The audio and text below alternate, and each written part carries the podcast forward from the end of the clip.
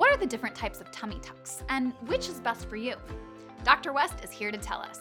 I'm Anita, and this is the Care Experts Podcast.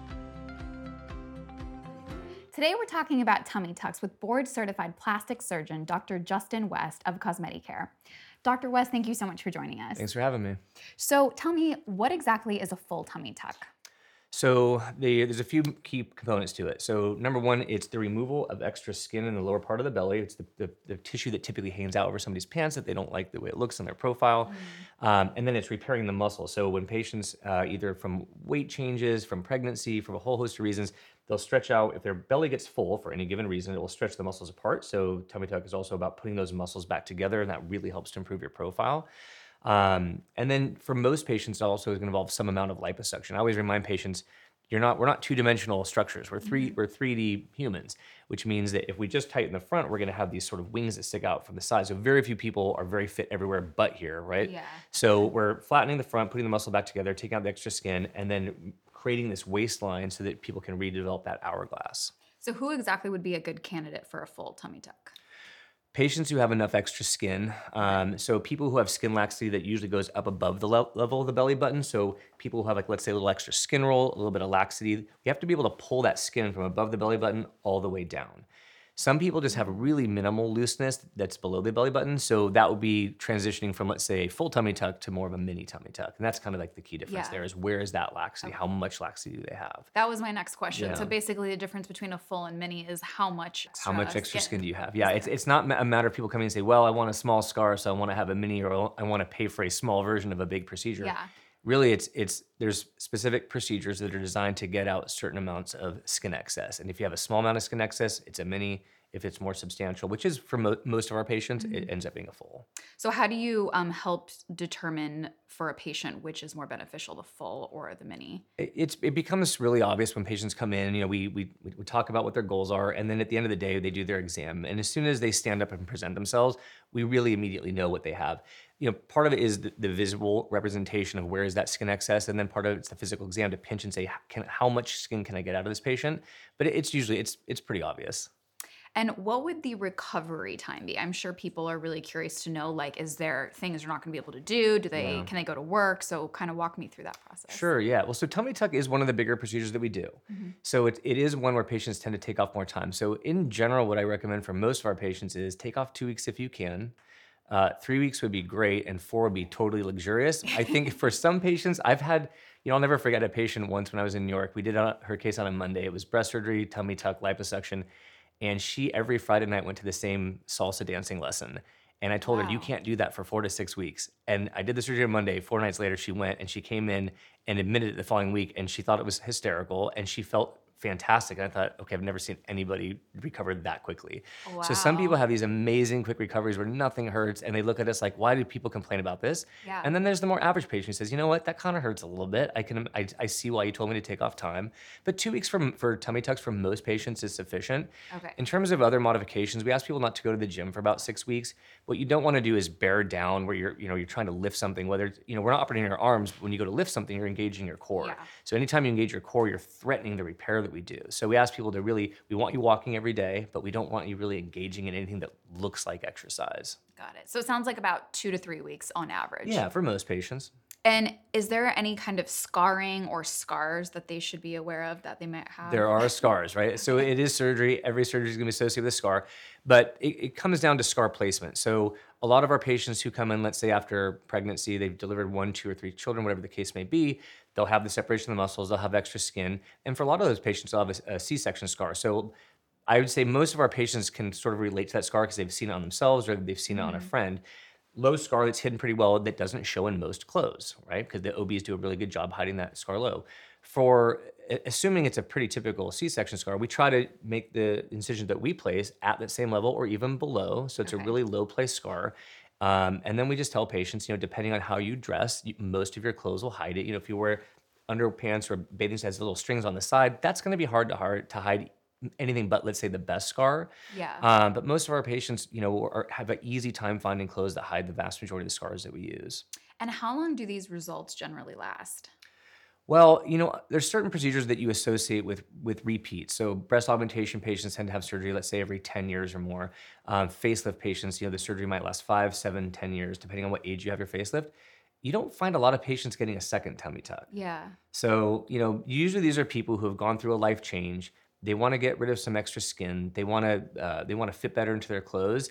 Uh, they've committed usually to lifestyle changes like diet and exercise, and their weight stable. So we'll take out that extra skin, repair the muscle, and unless they gain a tremendous amount of weight, they usually look good for a very long time. I, mean, I cannot think of a, a, patient I've ever done a second tummy tuck on. So, really, as long as their weight doesn't fluctuate a huge amount, that Yeah. this could be just like a one time procedure. Yeah, for most patients, that's the case.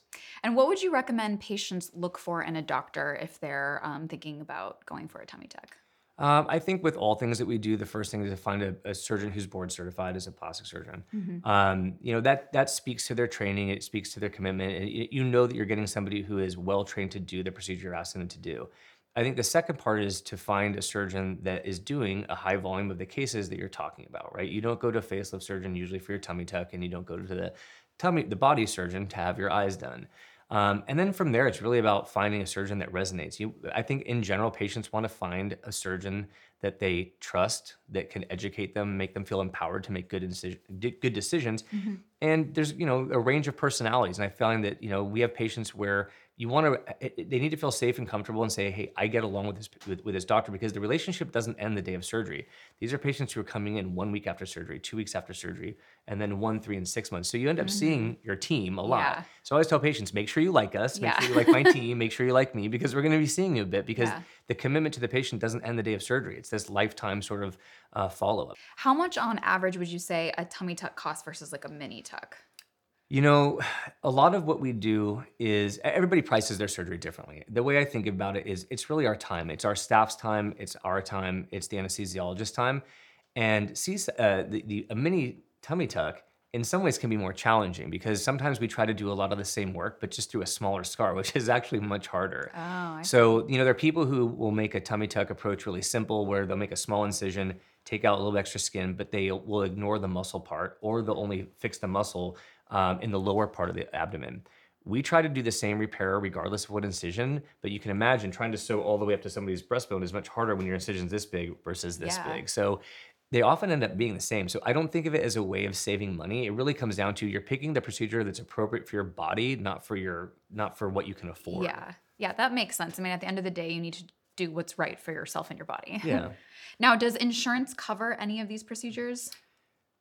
If you talk about paniculectomy, so people will often ask, you know, they'll say, "Oh, I have my, I have a friend who had their the skin cut out, and, it, and the insurance covered it." There is a procedure called a paniculectomy, which really deals with the extra skin and fat in a in a specific set of circumstances. So yes, there are procedures that seem similar to a tummy tuck, but that surgery doesn't cover the repair of the muscle, doesn't cover the liposuction, and you're really doing it more of, of a functional surgery.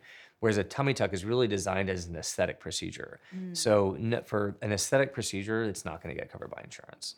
And what kind of financing options at Cosmeticare do you offer for your patients? Uh, the vast majority of our patients finance. So, um, you know, we find that while some patients can come in and they'll write a check or they'll put something on a credit card, um, for most of our patients, the same way you would buy a car on credit, um, they, our patients come in, they take advantage of CareCredit. Uh, we've got really good financing options that gives patients the ability to have a surgery that they might not be able to afford all in one payment.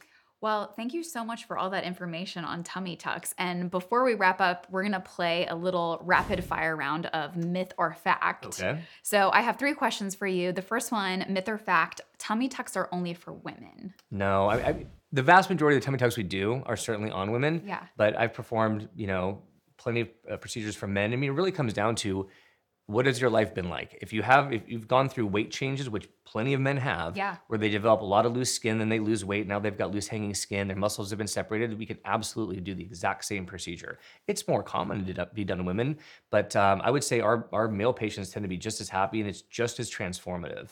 And then myth or fact getting pregnant after a tummy tuck is still safe. Well, you can get pregnant after a tummy tuck. Okay. think th- this is how I counsel patients. It certainly makes it a little bit it's more challenging in the sense that if you have a belly where the muscles have been brought together and sutured together by these really strong sutures that we use, these stitches, if you will, it can make it harder for that process of letting the belly expand. So the skin will stretch nicely, but by locking the muscle together, it makes it a little bit tougher. That being said, I've had patients where they thought, you know, through their Their family planning, they thought they were done, and a year later, get pregnant, have a totally normal pregnancy and delivery. So, um, when patients come in and they tell us that they're still de- either debating or they're still actively having children, we say, okay, great, see us a year after you're done having kids. But you can't plan for everything in your life. No, and of so, not. can patients get pregnant? Yes. We Okay. prefer, yeah, if you were to pick one route or the other, I'd say don't get After, pregnant yeah, after, but yeah. it still works.